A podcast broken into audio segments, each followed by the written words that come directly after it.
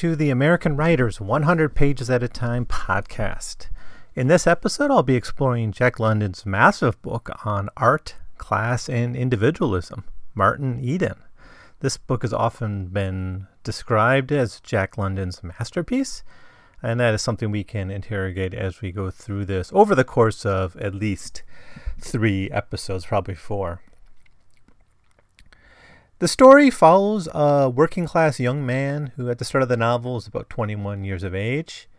Um, in fact, he's a down on his luck sailor in a lot of ways, uh, who's kind of stuck in working class jobs. The people in his lives really, you know, don't see much for him except work. Um, I think he's actually out of work at the start of the of the novel too, without much to do. Um, and after coming back from a, a voyage where he apparently re- saved the life of a member of a middle class family, he was brought over for dinner. He meets them. He becomes enamored with middle class life, and particularly, he becomes enamored with a young woman named Ruth. And he decides that the best way to achieve what he wants out of life, to become something more than just a sailor, he decides he wants to become a writer. The central themes of this novel are class and individualism and how they interact.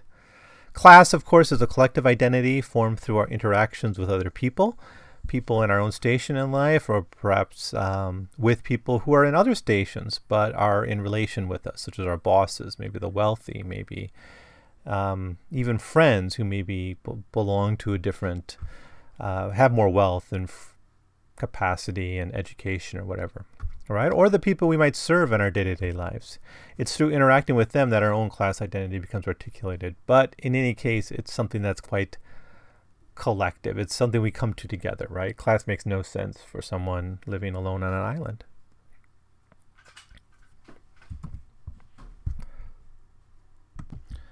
But individualism, on the other hand, is something that comes out of our, our maturation. It comes out of our unique capacities and experiences, often in contrast with our class identity and the people maybe in our most immediate circle, such as our family, right? Part of growing up is becoming an individual and breaking free of your parents' point of view. Comes from our creativity. It comes from what we create. It comes from precisely the things that our more collective identities often fail to get right about us. And the conflict between these two things is precisely what Martin Eden Eden goes through in the course of the novel. In Martin Eden's case, we have a working class man who develops into a very extremely strong individual, uh, someone who rejects socialism. He embraces social Darwinism. He embraces a very individualist mentality. At one point in the novel, in the early part of the novel, he's told by Ruth, the woman he's falling in love with, who's kind of advising him on how to make the transition to a life as a writer. She tells him, "You got to go back to school and you got to become a got to get your foundation in education. You got to learn what you know everyone else learns." And he rejects this. He says, "No, I'll just go to the library and I'll just learn by myself." Right, so he becomes this very, very strong individual. But in doing so, he becomes increasingly out of place with the people around him. By the end of the novel, Eden has rejected his working class identity, uh, but he's even moved beyond the banalities of the middle class life that originally attracted him to a life of the mind, and his isolation and his inability to really have a connection with the people around him is one of the major reasons why this character eventually kills himself at the young age of around 40, which is precisely the, the age that London died. A lot of people like to compare Martin Eden with Jack London, and it makes some sense to do this. Both were writers, both had working class backgrounds, both had spent time at the sea, both probably had undergone challenges of of of integrating into a class that wasn't theirs of their birth. But this novel, in many ways, is very different. In the way that Iron Heel was a, a dissertation on Jack London's political views and, a, and a, an expression of them, Martin Eden, although he might have some autobiographical elements that have a lot in common with Jack London, is in many ways the antithesis novel. In Martin Eden, Jack London has his character embrace social Darwinism, embrace individualism, which are things that Jack London explicitly you know, says are not going to get us to that, especially the individualism of it. And Jack London at one point said the reason Martin Eden killed himself was because he wasn't a socialist. Had he been a socialist, he would have been able to use his intellect, use his capacity in uh, in a purpose that would have helped his class, and he would have kept that foot in the working class, and that may have been the thing that kept him from being so isolated. He he had to really die at the end because there was really no place for him in the world. Now, in many ways, this story must be placed alongside the short story To Build a Fire and the novel Call the Wild. These are things I'll, I will not be able to look at until I finish this volume of Jack London's writings and get to his um, other volume, which has his Klondike writings and The Sea Wolf and some of his stories. But To Build a Fire and Call the Wild are, I guess, archetypal examples of London's work that reject individualism or are an express criticism of individualism. In Call the Wild, Buck has to join a pack to survive in the Arctic or in the Yukon or wherever he is, and he eventually kind of becomes a wolf. He joins a pack. And in To Build a Fire, you have a character who alone dies. That, that's the whole point of the novel, of the short story, it seems to me. So if you're alone, you're going to die. And no matter what your skills are, your ability, your talents, your training, it's not going to be enough. Nature will get you in the end, right? And anyone who's read that story knows that if he just had someone else with him, he probably would have survived that that dilemma. Now, this individualism fails to give us what we need to survive in a complex society, where we must rely on others for all kinds of reasons. Many of Martin Eden's problems, even in like how to get work, how to get published, this kinds of things are easier if you have these social contexts and connections and even a pedigree. I mean, we can criticize pedigree and nepotism and things like that all we want in in our own fields, but you know, you got to be honest. That's one way you get jobs, and one way you get employment. One way you, in, in maintaining those contexts, is one way you keep your career going. Martin Eden turns his back on all that, and he he likes to burn bridges. He believes hard work is enough to overcome challenges, and he fails again and again in doing that, despite being an incredibly talented writer. Okay, so what happens in this novel? Um, well, the part I'm going to look at today covers his introduction to middle class life and his decision to become a writer, and then the challenges he faces in the early part of his career to, as a writer. So it's really going to focus on those early chapters. The first 11 chapters is what I decided to look at in this this episode. It's around 100 pages. Um, now, in chapter one, we have an introduction that reminds us very much like the Iron Heel. We be, as we begin, Martin Eden is a working class man, and he enters the home of this middle class family, the Morses. And in this case, it's because Martin Eden has helped a member of their family during some crisis at sea. Maybe he saved his life.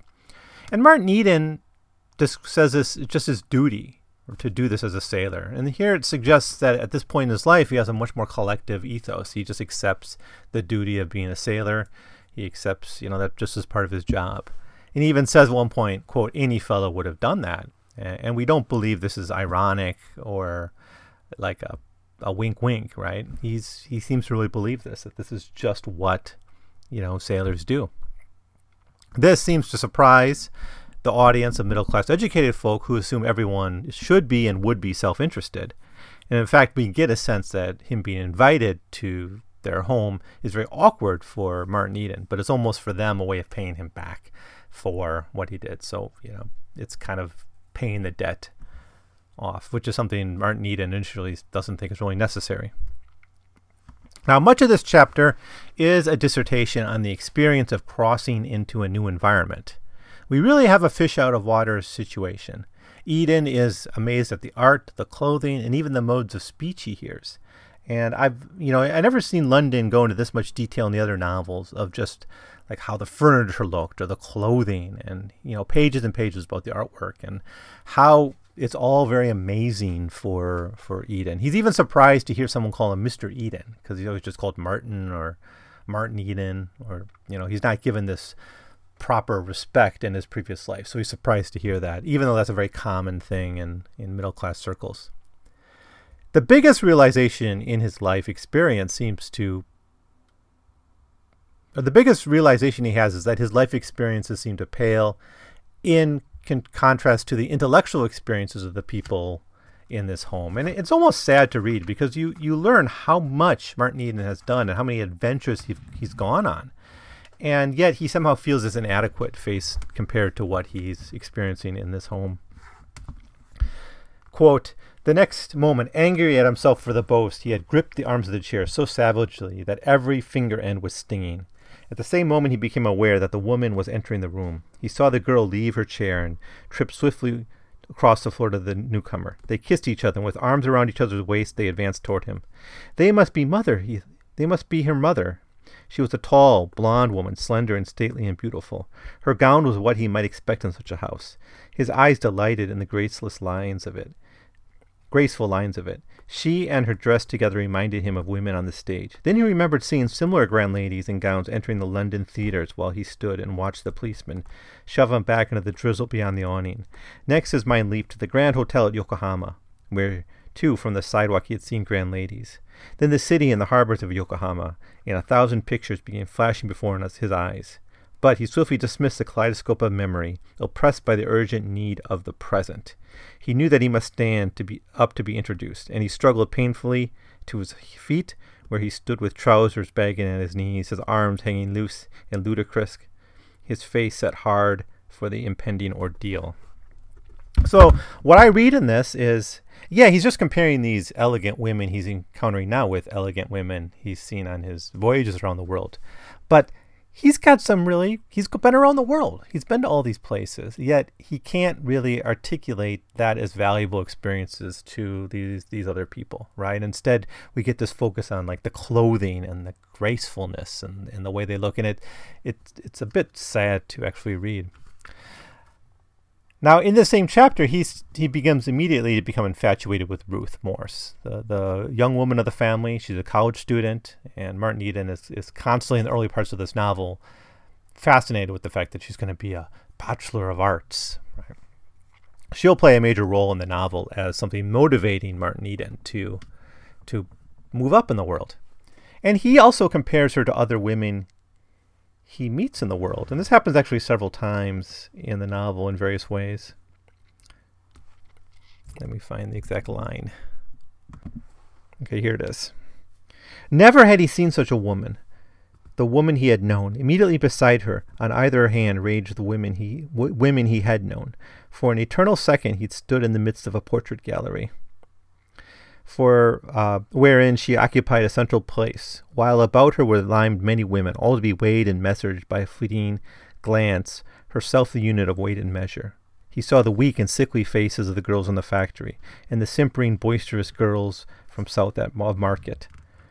There were women in the cattle camps, the swarthy cigarette women of old Mexico. These in turn were crowded out by Japanese women, doll-like, stepping menacingly on wooden clogs, by Eurasians, delicate-featured, stamped with degeneracy, by full bodied South Sea Island women, flower crowned and brown skinned. All these were blotted out by the grotesque and terrible nightmare brood, frowsy, shuffling creatures from the pavement of Whitechapel, gin bloated hags in the stews, and all the vast hells flowing of harpies, wild mouthed and filthy, that under the guise of monstrous female form prey upon sailors, the scrapings of the ports, the scum and slime of the human pit.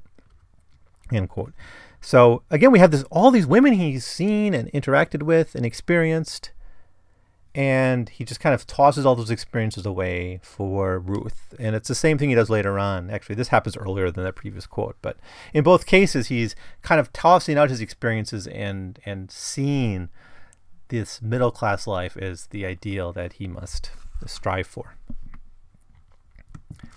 So in chapter two, uh, we are continuing the evening in the home of the Morses.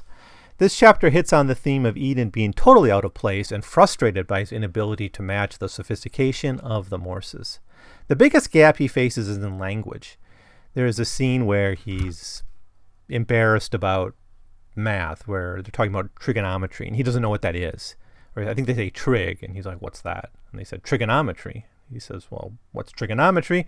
And then they say, Well, it's math. And and he didn't know what mathematics is. So he became very embarrassed, um, although being very smart and aware and capable of learning a great deal. He just doesn't have the vocabulary to express himself, and that's a big frustration Martin Eden faces in the early parts of the novel. In fact, one of the first things he corrects about himself is his grammar and his language.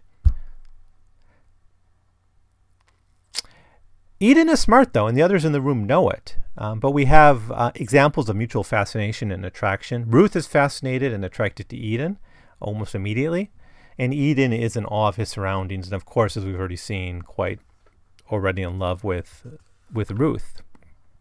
But in the end, Eden is simply not capable of being part of the middle class on a cultural level.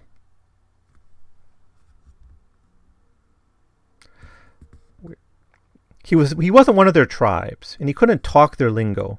Was the way to, he put it to himself. He couldn't fake being their kind. The masquerade would fail, and besides, masquerade was foreign to his nature. There was no room in him for sham or artifice. Whatever happened, he must be real. So here, it's almost like the class nature is built into him, and he can't even be fake about it. Right? And, and you know, I I've kind of I feel very much for Eden in a way because I'm I'm from a working class background myself, although I, I went through too much education certainly. Um, but you know I still fe- I still sometimes experience you know the some gaps in my education that must be rooted into the kinds of high school I went to or even the colleges I went to. Um, so and just the way I speak, maybe uh, the casualness of sometimes how I speak. I sometimes feel I feel Martin Eden's pain a little bit in this chapter.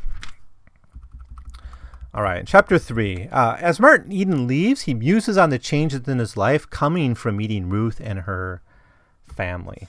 So this is basically um, him kind of walking around the streets, thinking about this, and he really sees this as a life-changing event. He says, "No man had known, nor no women had given him." The message of immortality, but she had.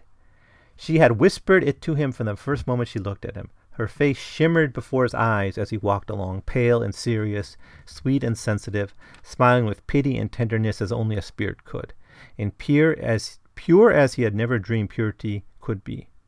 Her purity smote him like a blow. It startled him. He had known good and bad, but purity as an attribute of existence had never entered his mind. And now in her he conceived purity to be the superlative of goodness and of cleanliness, the sum of which constituted eternal life. So, wow, this woman's really special, it seems. Now he's dreaming about this and he's thinking about this, and at this moment, he's kind of humming. He's on the street, sort of humming or mumbling something, a song. And he's reminded of his class status when a policeman questions him about his humming a tune, assuming him to be a drunkard. Um, and his limitations are further brought home to him when he goes uh, to see his sister Gertrude and her husband Bernard. I, I think Eden, Eden's kind of staying with them. I, I, think he's he's kind of like a, a, third wheel in that family. And there's some hostility in this family over money and how much Martin Eden's bringing in and why isn't he out working? You know, he should go back out to sea. That's kind of the, the, the tone he gets from Bernard, especially. Eden's brother in law wants him to go back to sea and to make money, to bring it into the family, or at least to get out of their hair. And this is our first piece of evidence that Eden's experiences with the Morse is beginning to affect how he sees his own class and family. And he starts to feel resentment and alienation beginning almost immediately uh, with the people who, you know, are really the closest to him and really the closest to him in you know, in his class status. So he's already becoming, get, entering this process of alienation that's going to shape so much of his life in the, the future chapters.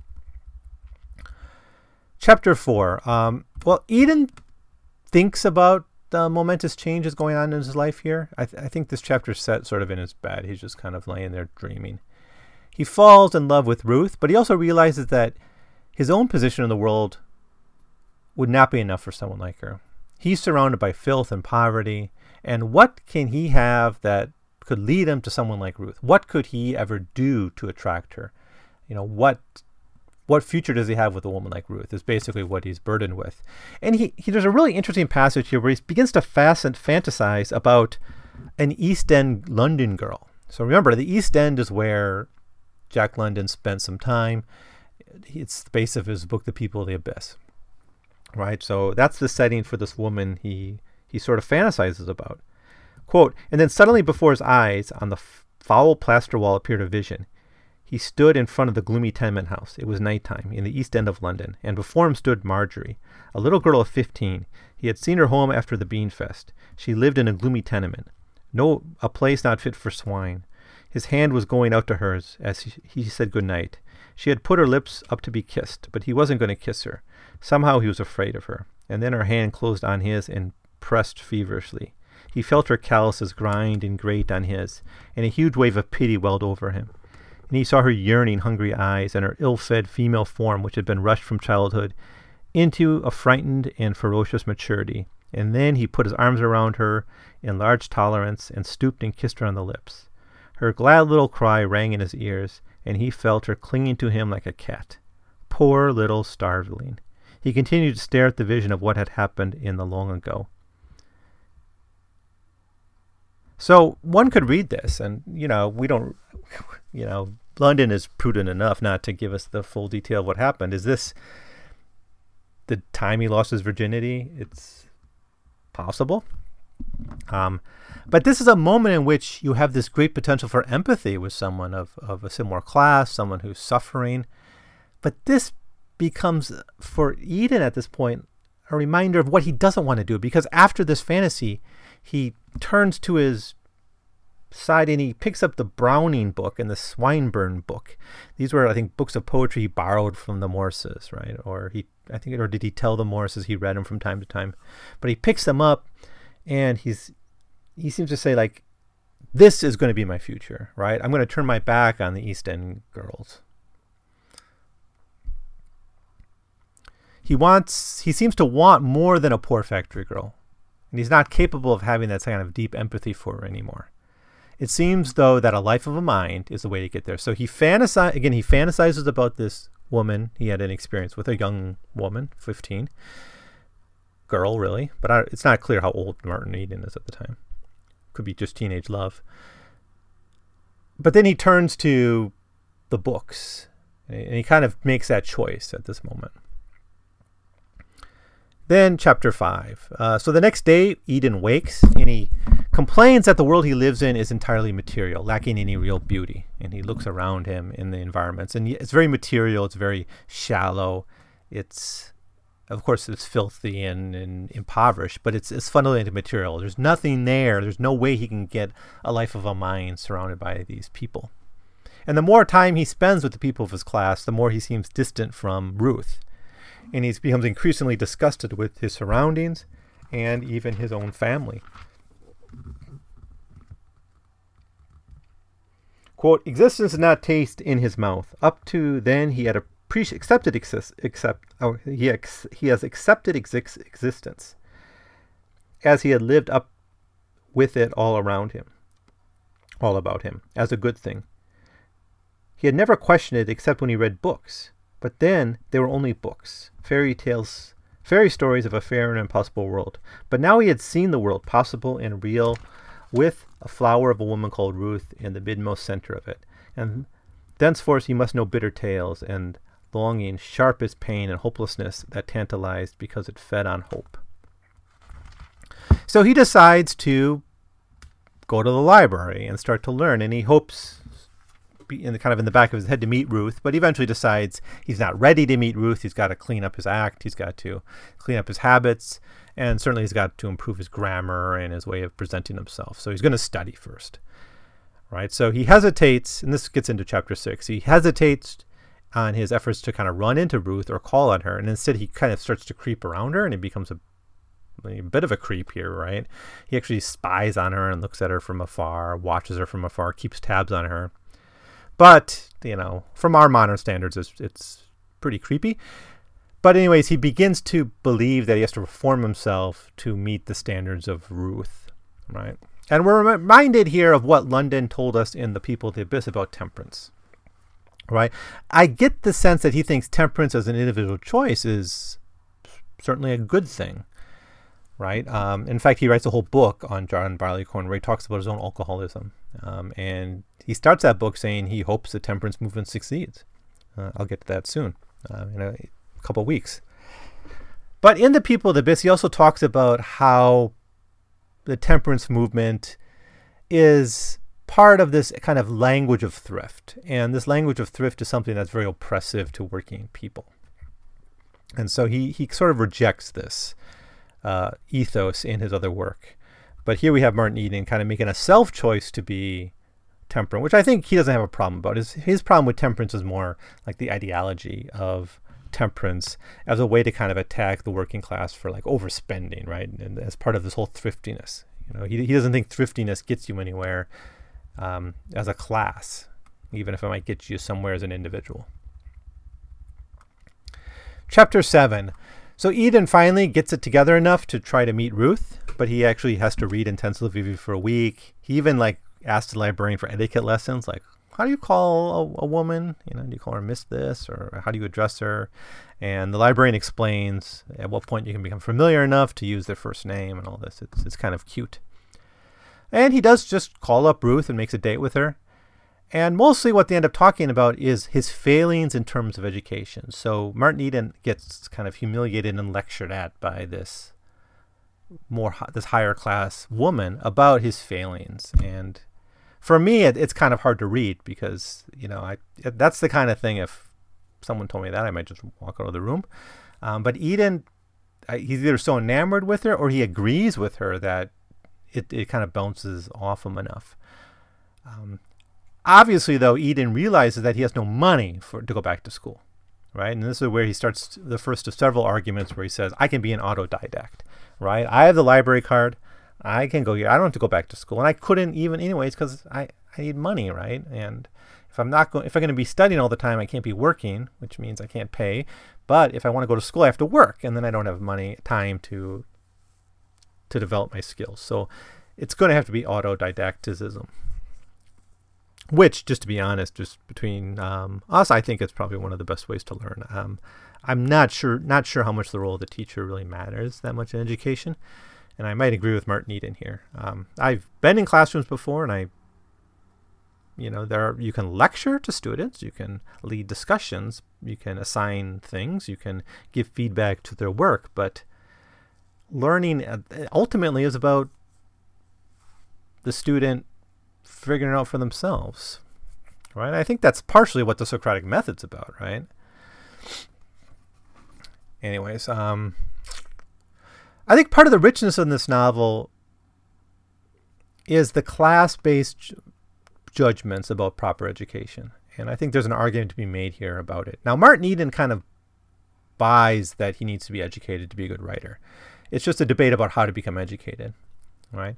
But we see here the middle class fetishists fetishizing education, fetishizing degrees, fetishizing the standard lessons, while looking down on those who educate themselves just by going to the library, right? And we, we still see this all the time in in fields. There's plenty of brilliant historians out there who don't have a PhD.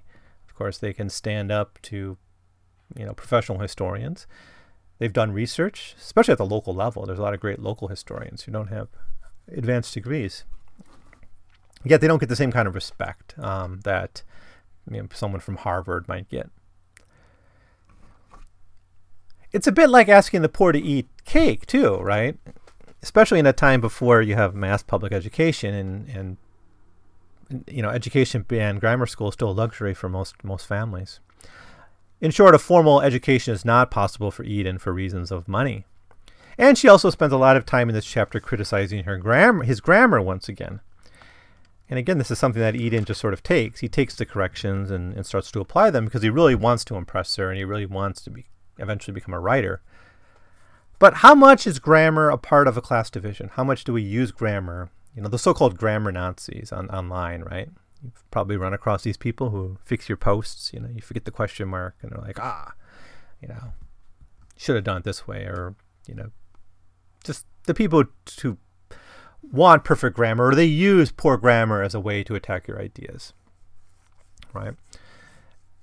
Ultimately, we, as we see in this novel, grammar policing is a way of kind of establishing class divisions or divisions of rank based on education and it's something I think we should criticize and uh, and be concerned about because language is fluid. Language is always there's no formal language, right? Except maybe a a state might be able to establish a formal language through the education system. But at the end of the day, language is what's spoken and what's understood, right? And that's why you have different dialects forming and regional characteristics and, and all that. And why language changes, right? People say things now that they would have been gibberish 20 years ago because of new technologies. So if we understand language is more fluid, you know, it doesn't seem what's our foundation for policing people's grammar and the word choice and all that. But there's a lot of that in this part of the novel. So, chapter eight, most of this chapter is the st- story Ruth tells her about a man named Mr. Butler. And I, I didn't look up it really is this Mr. Butler. Maybe he is. I, I didn't bother checking. But this is a figure who's basically the Alger myth. He moves his way up from working class backgrounds to become intellectual, an economic powerhouse, an intellectual powerhouse, and even a political powerhouse through hard work and effort. It's basically the kind of story that middle class people love to hear about the story of the meritocracy, the story of the person who lifted himself up by the bootstraps. Right? Because we saw this actually in the Iron Heel as well. It's right. When the oligarchy began sending their children to school to get professional degrees, right? And they start to actually get jobs in businesses and science and technology and these kinds of developing things, right? Um, they're still part of the ruling class, but they they surround themselves then with the language of merit, right? I have this degree, and this is what makes me special. It's not that I was born wealthy, and even if I was, it doesn't matter because I still earned this degree, right? So merit becomes another kind of way we can create these class barriers. Um, and Ruth here is telling a story about someone who is upwardly mobile, and her point seems to be that Martin should do the same thing. He should f- learn from Mr. Butler and get his way up the same way, get educated. And she's still insisting here on the need of Martin needing to get a formal, proper education. So in chapter 9, this is an important chapter that is kind of a breakthrough uh, or a turning point in Eden's life. He's running out of money and he, he's forced to go to sea again. And he ends up spending eight months at sea and he goes all over the world. And what he experiences at sea is a growing frustration over the customs, the grammar, and the behavior of the sailors. He's already becoming distant from his co-workers, right? So it's becoming he's starting to venture away from the working class in his identity, moving into something else. Now he's not yet established himself as a middle class writer yet, but he's starting to pull himself away, and he starts to thumb his nose or be critical of his co-workers. But more importantly, Eden also begins to decide to write here. It's, it's here he makes the decision he wants to be a writer. And he wants to begin by telling stories of his life at the sea. He, he reads a fair deal and he sees that people get published and he knows that people get paid to write. And he knows they get paid, what, like a cent a word or, you know, $50 a column or whatever. So he naively assumes that anything written and sent in will be published and paid for and he, he starts to send his stories out to newspapers and magazines.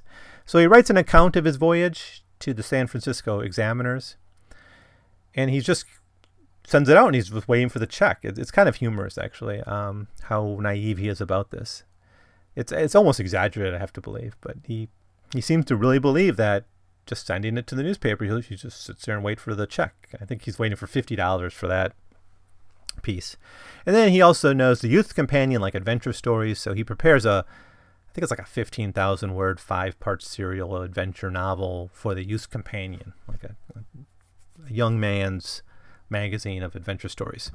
And again, he thinks it's just a matter of get, wait for it to be accepted, which will only take a few days, and then start to collect the money. But when he talks to Ruth about what he did, she scoffs at him. She actually sort of insults him, saying, what are you talking about? You can't write. You can't just start sending stuff out. Writing's a craft, it's a skill. It takes years and years to learn. One cannot simply jump into it without a foundation and without training. She insists that he go back and relearn the basics. So she kind of like, get away. Don't get away from me until you kind of get your education. And then we can talk about you becoming a writer, but don't just start writing. So in chapter 10, Eden, kind of takes this lesson to heart and in fact does try to enroll into a high school. And he takes the tests and he's interviewed with the professors and the teachers there. And he's basically told, Your grammar's pretty good, but everything else stinks. You don't have any foundation in anything else. And essentially, he fails his entrance exams. So when he goes back to Ruth and tells her what happened, here's what she says. I mean, you get a sense of her condescension and her, her firm belief that a formal, proper, guided education is what he needs.